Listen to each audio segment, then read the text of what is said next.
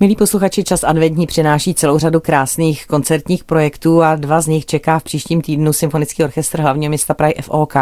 A sice ve středu 13. a ve čtvrtek 14. prosince v půl osmé večer, tedy v tradičním čase ve Smetanově síni obecního domu, zazní nádherné dílo Johana Sebastiana Bacha Vánoční oratorium.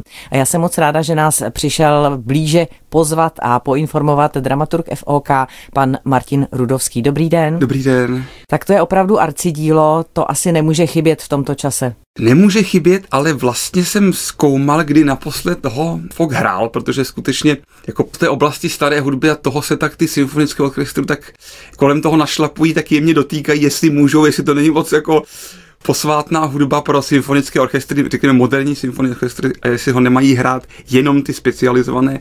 Vedli jsme do tom, i doma jsme o tom vedli jako s Janou Semerádovou, ano, ano, s kolegy a Marian jsme vedli, jestli si může Fok dovolit hrát Vánoční oratorium, tak může, prý. ale koukal jsem se do historie, kdy Fok to hrál naposled a poprvé, v roce 1963 a v prosinci, vlastně přesně před 60 lety, se Zdeňkem Košlerem. Tak to bylo naposled, že skutečně jako je to posvátné dílo a pro Fok a pro Smetanku naprosto výjimečné. Možná, že to opravdu je po těch 60 letech jako znova hmm. takhle poprvé, řekněme. Ono tam je asi celá řada takových důležitých aspektů. Jednak je to velké obsazení, jednak je to tedy ta barokní stará hudba a jednak je to i časově dost rozměrné dílo. No takhle, časově jsme vyřešili tím, že hrajeme jenom první tři kantáty, takže zase tak náročné to časově nebude. Oni jsou ty kantáty, řekněme, i příslušnější k tomu času, protože první, druhá a třetí vyprávějí o narození a o pastýřích a příchodu pastýřů, čili přece jenom je to ten čas, řekněme, opravdu vánoční protože ta čtvrtá, pátá a šestá, to je novoroční a neděle po novém roce a tří králová. Čili ta by se opravdu, myslím, že před tím novým rokem úplně hrát jako neměla, když už takovou liturgii si, řekněme, jako liturgické zákonitosti hrajeme. Takže tím se to zkrátí na hodinu a půl a zařazujeme ještě vlastně mezi před třetí kantátu zařazujeme ještě jedno Hendlovo koncerto grosso, protože tím pádem asi druhá půlka byla moc krátká. Takže není to v kuse, je tam přestávka, protože by to jinak zase bylo hodinu a no, možná skoro tři čtvrtě vlastně bez přestávky, to by bylo možná bylo moc. Takže první, druhá kantáta, přestávka, Hendlovo koncerto grosso a třetí kantáta. Co se týká toho barokního problému, řekněme, dirigentem koncertu je záměrně kvůli tomu náš holandský oblíbený host Jacques van Steen, protože on vyrostl na barokní hudbě a on byl šéf barokního sboru v Nijmechenu a obecně to Holandsko, potažmo i Belgie jsou dodnes takovou kolébkou barokní tradice, takže tam to není přerušeno a je tam zároveň mnoho expertů. Takže Jacques to provedení, řekněme, symfonickým orchestrem moderním skonzultoval s odborníky, svými přáteli na barokní hudbu, jak vlastně vytvořit ten kompromis mezi těmi symfonickými, řekněme, moderními nástroji a, řekněme, nějakým pokusem o barokní interpretaci. Možná bychom měli tedy připomenout i témata těch tří kantát, které budou tedy provedeny.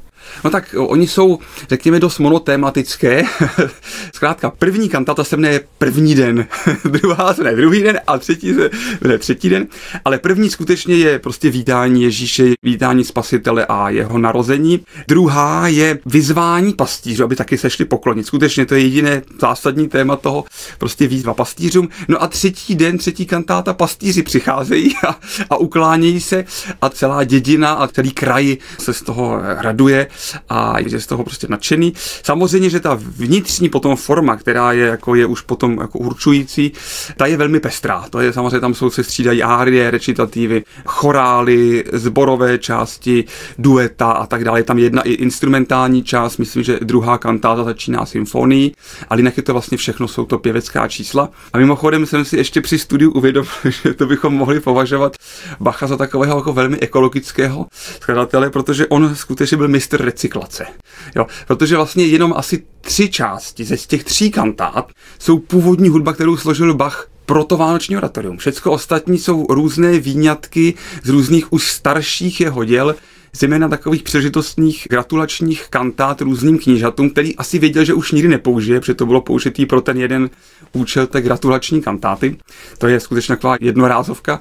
Takže on to vlastně tu hudbu, co se mu tak nejvíc povedla z těch různých kantát příležitostných, vytáhnul, přetextoval a my bychom to dneska ani nepoznali. To je tak geniálně jako použito že jsme řekli, to je ten výborně zhudebněný text, to tak krásně sedí. Ano, ale původní text je zcela jiný, úplně jiný kontext, dokonce proti Ježíšovu narození a v té křesťanské tématice jsou všechny původní ty předlohy, jsou antické kantáty, kdy Herkules někoho poráže, do toho se rodí Ježíšek na, ten, na tu původní hudbu, takže skutečně Bach mistr recyklace a je to obdivuhodné dílo i z tohoto důvodu, že skutečně použil starou hudbu, vykrát sám sebe, ale bychom to vůbec nepoznali, jak nádherně s tím materiálem zachází.